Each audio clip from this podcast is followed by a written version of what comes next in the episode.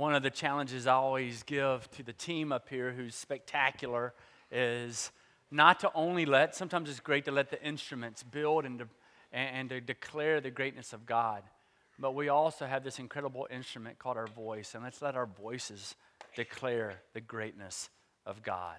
So thanks for doing that with us. Um, Book of Acts, chapter 1, if you would go there with me right now.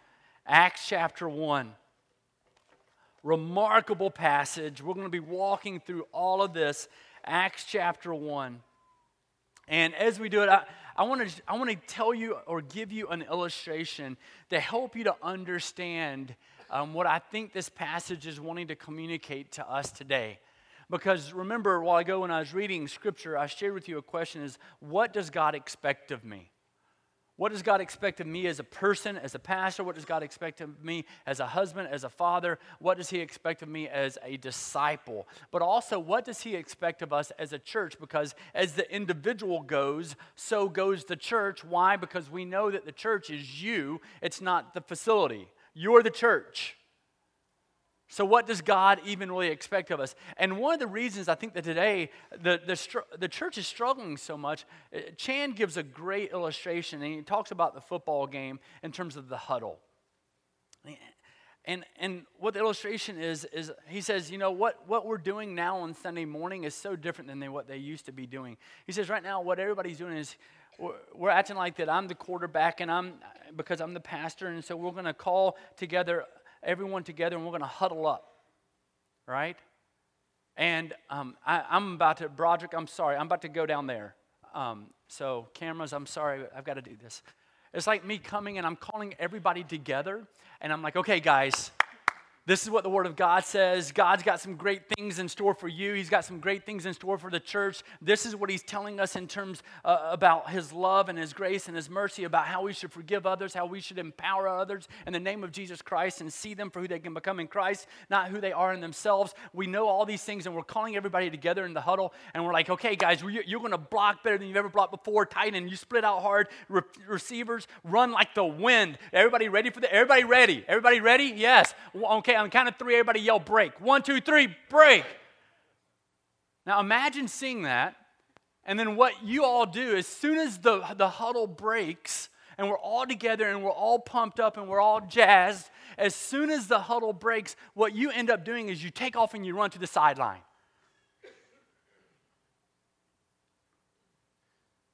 And about 20 or 30 seconds later, I say, okay, time for another play. And so I get, a, I come back down, I get everybody together. I'm like, okay, guys, this is what the play is. And we give instruction and we talk about the Word of God and how wonderful it is. And we say, okay, get ready. We're going to go. We're going to take them on again. Here we go. Okay, on the count of three, everybody yell break. One, two, three. And then you run back to the sideline again. You see, I think that's what we've done in the church today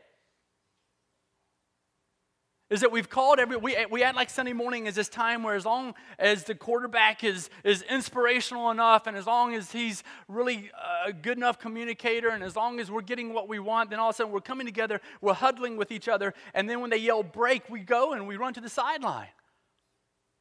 And we watch to see what everybody else is doing and God didn't design for it to be that way. He called for us to be able to come together and, yes, to receive His word, to be encouraged by it, but also to receive instruction from it, to live by that instruction so that when we come together with encouragement and singing songs together with our voices like in Christ alone, that when we yell break, we go, let's go live it now. Let's go play the game.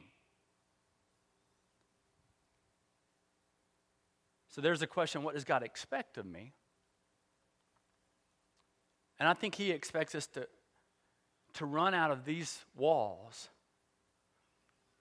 and to play the game. See, there is no separation. If you're a disciple of Jesus, there is no separation in who you are in Christ at any other point in your life.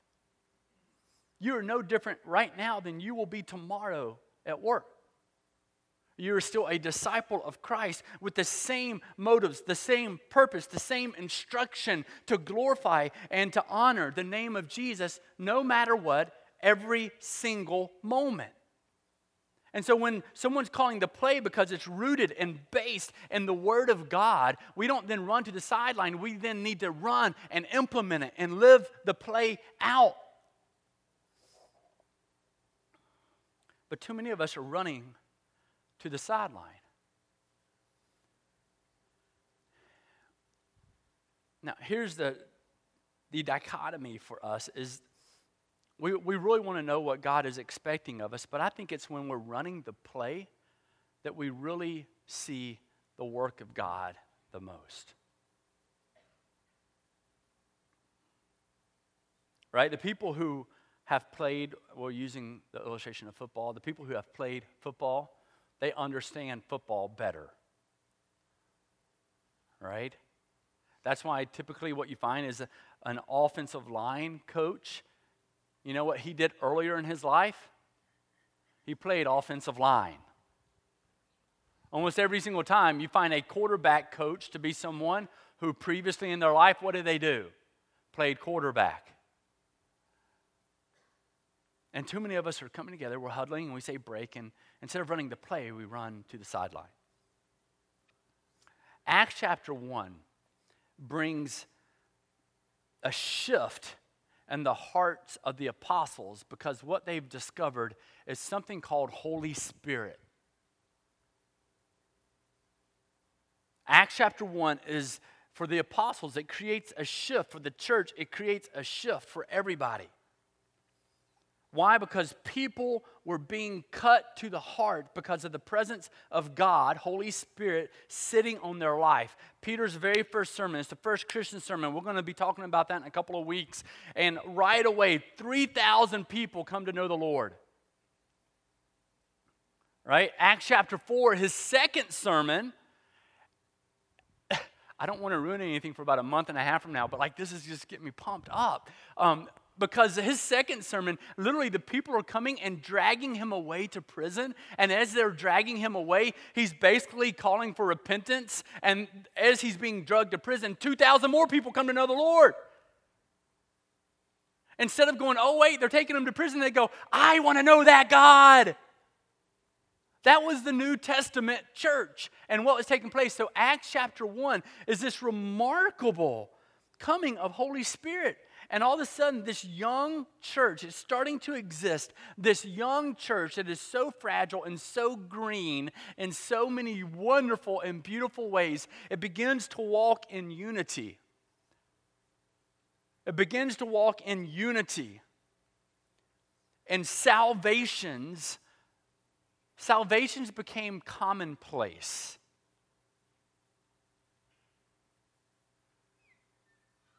Like people just going, I, I want, I surrender to Jesus. It was just commonplace. And remember, it was commonplace in the midst of persecution, in the midst of difficulty. It was commonplace. People were just all because they they recognized that these people who had huddled together to worship God, when they said break, they weren't they weren't running to the sideline to live their own life. They were they were running from that huddle to implement and to live out what they were being called to right then. And as a result of that, salvations were commonplace. They were just, it was that frequent. It's interesting. My vision for um, the church today is so different than my initial calling. I remember when I first surrendered to the call of Christ uh, to, to go into ministry and to leave some stuff that I was doing in business, and all of a sudden, because I was just young, I was right out of college, and I start working for a company, and I'm doing some stuff, and I'm getting all excited about what that could mean for me in 10 years and 20 years, and um, all of a sudden, God just hit me with a two by four, right? And um, my my vision for the church today, though, is so different than that. Um, I, I think initially, I just wanted to preach the Bible and to see people respond to His truth. Like that's what I've come up with. Like that's how I would describe it. I just want to preach the Bible and, and see people respond to him. That was it. And now my goal, my heart is to see the people of God leverage every single thing they have in their life, surrendering to Him, being continually transformed to literally be an extension of His kingdom. One of the words I always have used is I believe that God is calling us to be an outpost of the kingdom of God. When I first came here, I used an illustration with you. Uh, old, old movie, Dances with Wolves. Maybe you've seen it before. If not, it's actually a movie I think you should go see. Because here's this guy in the movie, it's Kevin Costner. He goes and he, he creates this new outpost out west of what the United States government should be. It was over 100 years ago, and so he's out there, new territory, and he's trying to, to be this strong outpost of the army, of the government, and to represent and to be an extension of what he believed to be right. Well, I believe that's what the church should be. We should be an outpost, an extension of the kingdom. That's what we need to be. Your home should be an extension of the kingdom of God. Your business should be an extension of the kingdom of God. And so here's this guy by the name of Jesus Christ who has lived this amazing life. He's crucified on a cross. He's, he, he's risen. He, he raises on the third day. And um, as a result of all this, it's his right before his ascension, he starts calling out to these followers who they really need to be and what's going to be taking place. And the Holy Spirit has fallen on them. The Holy Spirit has fallen on them. Now, as I mentioned before, Acts chapter 1 is the ascension. And we don't speak about the ascension very often, do we? We'd much rather speak about the resurrection, even though the ascension is mentioned, I think, six times more than the resurrection. We start to look at this and we go, okay, wait a second. Not only is the ascension mentioned six times more, but just Jesus sitting at the right hand of the Father of God is mentioned six times more than the resurrection. And we start to grasp, but wait, maybe we need to really process what the, the ascension means, but also maybe we need to begin processing what it means to have Holy Spirit fall on us. Why? Because we want to learn from the church. We want to learn from these people. And I, I fully am aware that the Holy Spirit freaks us out a little bit. I'm fully aware that, you know, people have asked me all the time, well, you sure do speak about Holy Spirit a lot. I'm not used to that. Well, because Holy Spirit is part of the Trinity Father, Son, Holy Spirit. They've all been with us, even though given to us at different times. That's important for us to know. Because Holy Spirit is, is God saying, I'm not going to leave you or forsake you. It's incredible to be able to think about it in that way. And so, in the very first few verses here, in, in Acts chapter 1, verses 1 through 5, after appearing to the disciples, Jesus tells them to wait in Jerusalem, and then he says, until the gift promised to them was given. In verse 4 and 5, he says, I'm going to be giving you this gift that I've been promising to you. That gift was Holy Spirit. And then in verses 6 through 8, the disciples are concerned with knowing when the kingdom would be restored. And that makes sense. They were nervous about him leaving. They didn't want to necessarily see him leave, but he kept appearing after his resurrection. He kept appearing over the course of 40 days, but less and less and less, as, as though he was preparing them for him to leave completely. And he says to them in, in verse 7 and 8 he says, It is not for you to know the time or season that your Father has fixed by his own authority. I think he's saying that just to answer their question so that mentally they can move beyond it.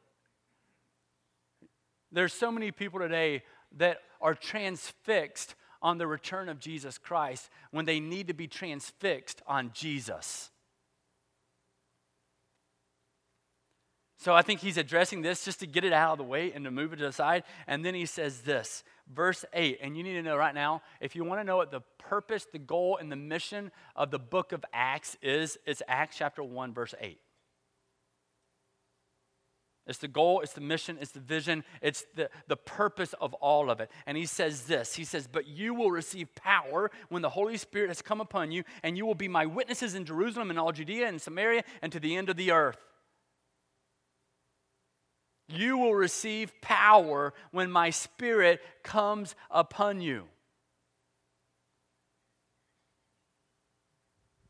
What does God expect of me? I think God expects for me to live by His word, to break from the huddle and to actually run the play, to do what He asks of me in every part of my life. And the only way that can happen is if I allow the Holy Spirit to come upon me. if I'm receptive to God working in my life. It's the Holy Spirit that tells your heart, you know what? You, you've got things that are going on in your life and you need to repent. It's called being receptive to the Holy Spirit. And so, Holy Spirit is crucial to knowing what God is expecting of you and what He was expecting of the church. Why? Because the Holy Spirit reveals to the heart that you need a Savior, but also the Holy Spirit dwells within you. Dwells within you. And Jesus is now telling these friends who already have Holy Spirit on them that they must wait for the Spirit to come upon them even more. Why? Because I want to take you back really briefly to Luke chapter 24. In Luke chapter 24, this is speaking um, right after he, he appears to the disciples for the very first time. Um, after his resurrection, he first appeared to, to them on the road to Emmaus to, to some of the disciples, and then he continued to appear. And he's appearing to the disciples, and this is what he says in verse 47 and following and that repentance and forgiveness of sins, he's speaking to all of his followers, should be proclaimed in his name to all nations, beginning from Jerusalem. You are my witnesses of these things, and behold, I am sending the promise of my Father upon you. But stay in the city until you are clothed with power from on high. He's giving them instructions to stay in the city until they're clothed with power on high. That's that's language for being clothed with power on high is until you are anointed by Holy Spirit, until Holy Spirit falls upon you. And so then he led them out as far as Bethany, and lifting up his hands, he blessed them. And while he blessed them, he parted from them and was carried up into heaven. And they, verse, four, uh, verse 52, and they worshiped him and returned to Jerusalem with great joy. Now remember, this is after um, all of these events have been unfolding. He's been foretelling of everything that was going to happen. And now we see that they had already been clothed with the Holy Spirit. And as a result of that, we find some people who were filled with joy. They were filled with joy. I remember the very first time I had, I had married my wife, Louisville, Kentucky. We had just had my in laws first grandbaby. And six months later, after having their first grandbaby, and they're all ecstatic and they're always showing up at the house and doing stuff, and it was weird. And I go, hey, guess what? God's called us to move to Connecticut. And uh, my in laws began to weep, not because I was leaving, but because their grandbaby and their daughter was leaving. We know this. But what they ended up doing is they ended up throwing us a bit of a shindig party um, with some friends and all before we left. And I remember when we drove away from Louisville, we, we went to their house um, and we were in this giant, the biggest U Haul ever constructed. I think it was 348 feet long. And so the church didn't have any money to help me move or anything like that. So we're just doing all of ourselves. And so here we are, and we're just we're, we're about to drive to Connecticut, right? And my in-laws are in the driveway weeping and I walk up, I walk up to my father in law and I give him a hug, and he goes, Yeah, yeah. And he walked over to, to his daughter. Now, they were grieving that we were leaving, right? Now, I want, I'm painting that picture for you because here, think about this. Jesus Christ says, I'm leaving you, but when you'll be anointed with Holy Spirit, you're going to return. And it says that they returned, and what were they? Overjoyed. It doesn't seem right, does it? Don't you think they would be grieving and all this? No, uh, they weren't because God had come upon them still in Holy Spirit. It drives me insane that we keep waiting for the return of Jesus when right now we're living in the presence of God. That's Holy Spirit. We're not living without God right now. God's already with you personally. Isn't that great news? Like, that's what we've got to get. The church today, what does God expect of me? What does God expect of our church? God expects for us to live as though we actually live in the victory of knowing Christ and that He's still with us today. And He's the one who directs our paths. Absolutely astonishing. They returned to Jerusalem, even though Christ had left them. They returned to Jerusalem with great joy because Holy Spirit had already come upon them. Right? Even Jesus was encouraged. It tells us, I'll give you a few examples of Holy Spirit coming upon you. Matthew 12, it tells us that Jesus was empowered by the Holy Spirit. Matthew 12, 27, and 28. I'm just going, I'm going to call some things out in terms of how the Holy Spirit impacted Jesus. And then I think those same things we can be learning from and then asking ourselves, are those things happening in my own life? Jesus was one empowered by the Spirit, Matthew 12, 27, and 28. Also in, in Luke chapter 4, the very, very beginning of it, um, it tells us that Jesus Christ was also led by the Spirit. So he was empowered by the Spirit. It also says that he was led by the Spirit. In Luke 4 18, it says that Jesus was anointed by the Spirit. So he was empowered, he was led, he was anointed by the Spirit. Um, in John chapter 1, it doesn't use the exact language in Matthew chapter 3, but in John chapter 1, it says that he was baptized by the Spirit. Right? Holy Spirit is not this mysterious cloud floating around. Holy Spirit is God living with you. Holy Spirit is what you need in order to break from the huddle and to actually run the play and stop running to the sideline and living life on your own. And people have asked me, like, how do you know if you're living by the Spirit? I want to give you one um, kind of gauge, somewhat of a test to ask yourself in order to determine. And this isn't the only one, but I think it's one that can really benefit us. Scripture, Jesus Christ, is very clear in the Gospels that if we are living by the Holy Spirit, that we need to be living in contradiction, contradictory to the world. So the question would be when was the last time I lived in contradiction to the world? Now, that's, again, this is not the only way to answer that question, but I think it's an important way for us to answer the question. I think it's beneficial for us to ask that question and to say, when was the last time I lived in contradiction to the world?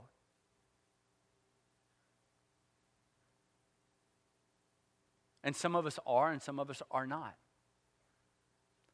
Some of us blend in so perfectly that nobody would know any different. See, that's what we really have to make a decision about when we're looking at this very thing, let me turn this around. I think I want the paper instead.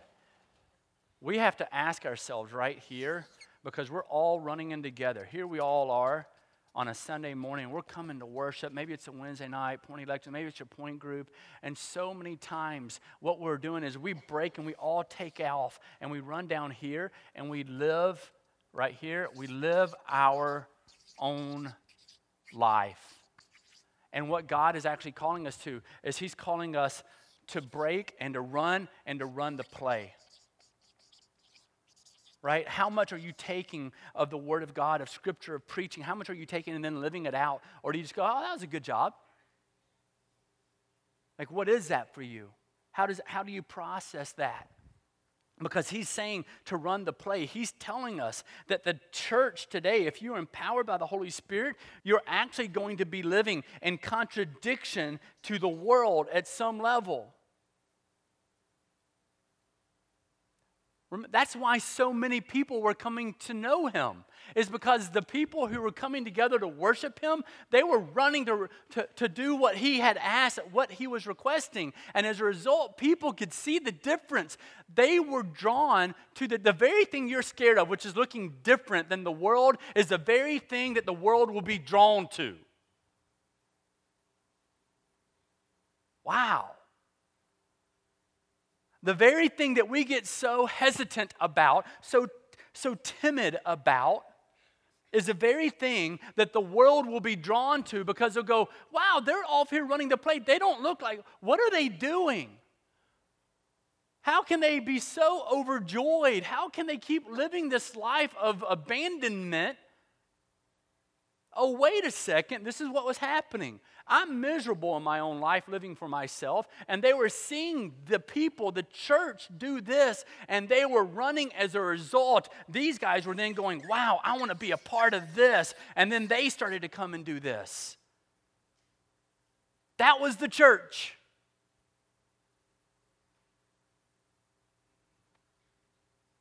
That was the church.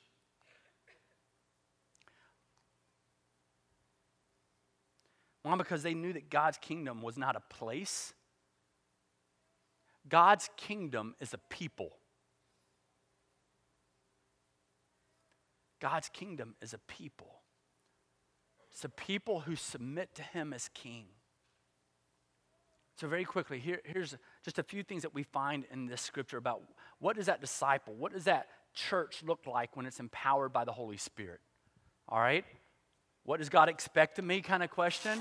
So, what does that look like? What does a person or a church look like that's been empowered by the Spirit? One, it's a church of proclamation.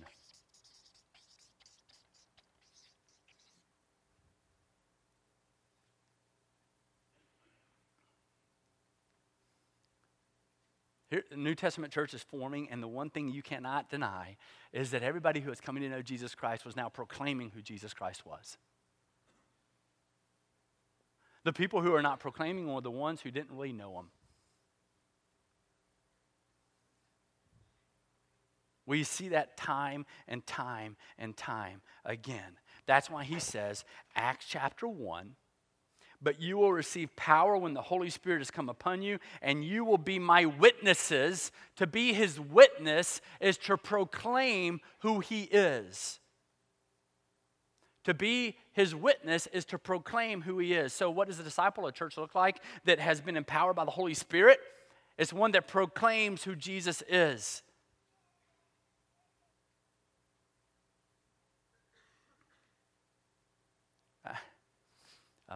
I used to be on the board of the Metro New York Baptist Association, New York City, 300 and some odd churches.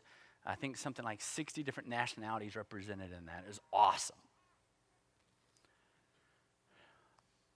What I loved about it is, um, and I'm saying this as I live in West Michigan, um, the board was about 15 of us, pa- different pastors. I was one of three white pastors. I loved that. I thought it was so good. Um, because what happened, and this was a matter of not color of skin, this was a matter of culture. What happened are the three white pastors, really two, because I wasn't a part of it, but they kept saying, well, maybe, maybe we get more people to come to church if we soften the Jesus message. Like if we just don't speak about it quite as much, and then we can get them to come in, and we just want to encourage them in who they are. Right, that's what all of a sudden, and then finally, a guy stood up and he, he just like, excuse me. And he was speaking in a, and I could understand him, but not all that well. He goes, well, then why are we doing what we're doing? We are called to proclaim. And without proclamation, there's no purpose. All the other pastors are standing up. And then just starts, yes, yes, yes except for two. The, the thing we're, we fear the most is what people will be drawn to the most, and it's the name of Jesus. So, a disciple, a church that's empowered by the Holy Spirit, proclaims. How are you proclaiming Jesus in your own life? Also, it's one that does his work, proclaims, does his work, runs the play. They're just faithful, right? They're obedient. In every regard. But what we learn in Luke 24 is not only do they proclaim, not only they just do his work, but they are overjoyed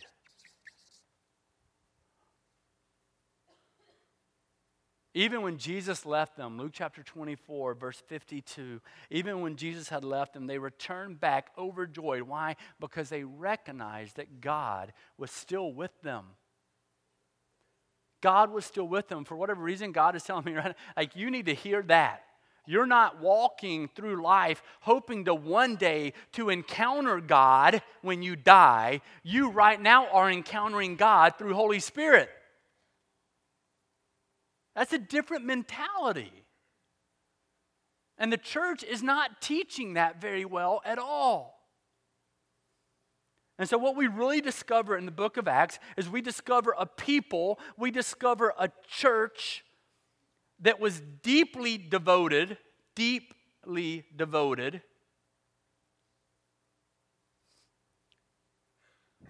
Right there. And we discover a church that was intensely generous. And we're going to be speaking in every regard, in every way. These people were so generous because they recognized generosity, friends. Generosity is easy when you recognize that nothing you have is yours. Generosity is only difficult for those who are claiming everything for themselves. Right? It's easy to give away something that's not yours, isn't it? If you don't believe that it's yours, you're like, take it. Right? Trust me, my kids, if I didn't know they were mine, I'd be like, take them. I'm tempted right now. Right? That, that's what happens. I mean, you're going to discover a church. At different times throughout the history of the church, the leaders have had to say, stop because the people were so generous because they recognized nothing that they had was theirs. Oh. Wow. And I'm not talking about just with resources, I'm talking about with everything, with their time and with their energy. Right? If you, if you are retired, if you've been retired for less than 20 years, you, you should be more passionate for God than anybody else because you've known Him longer if you came to know Him as a child or a young adult and you've got more time and energy not to use, and I'm going to ruffle some feathers here, but I'm used to it. You, our time doesn't belong to us, our time belongs to God. And you've got more time to give to growing the kingdom than anybody else. Your kids are out of the house, you're not having to work anymore. And instead of filling your day with what can I do to be as pleasurable as possible in the right here and now, what if we all gave ourselves to fulfill what God wants us to do that is eternal? Wow. Think about think about seeing that church exist. I mean, they, they were they were a, a people they were deeply devoted, they were intensely generous, and they were unashamedly bold. You're going to find that over and over again as well. At the very end of this passage, he says, he says, He had said these things. They were looking on. He was lifted up, and a cloud took him out of their sight. And while they were gazing into heaven as he went, behold, two men stood by them in white robes and said, Men of Galilee. These two men are representing God, right? And they're speaking to these guys. He says, Why do you stand here looking into heaven? Too many people today who are in the church are just standing and looking. And they're sad and they're depressed and like, Jesus just returned.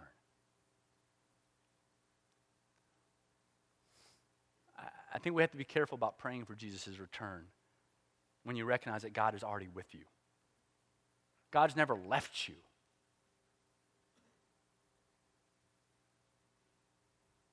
And so these angels stand before them and says, Men of Galilee, why do you stand looking into heaven? This Jesus who was taken up from you into heaven will come in the same way as you saw him go into heaven. And so they returned to Jerusalem.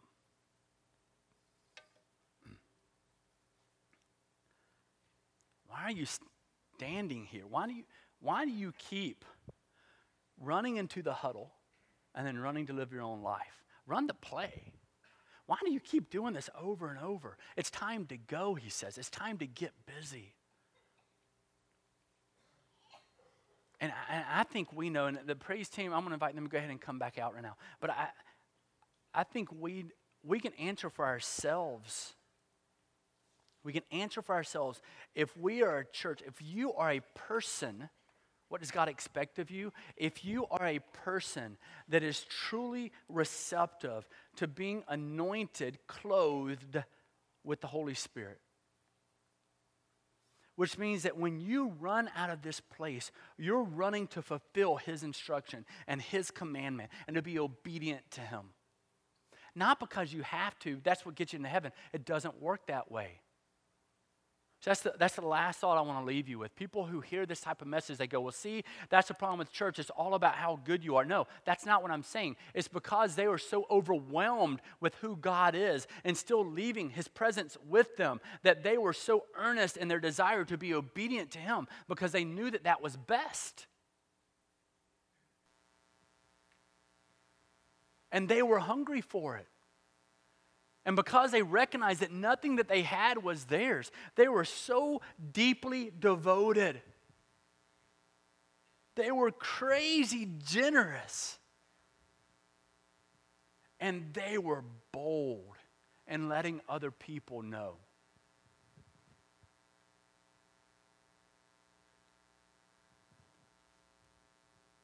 They were bold in letting other people know. Are you willing to allow the Holy Spirit to sit on you, to clothe you, to anoint you, to fill you. Are you willing to do that?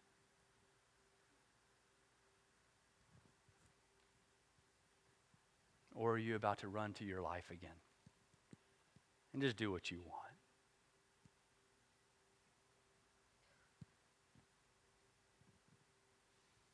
God, I call out to you.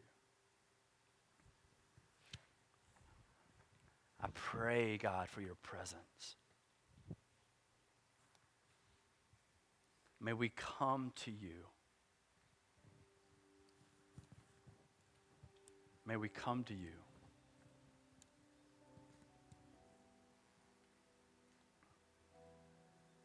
God, some of us are scared to death of actually running the play you've called us to.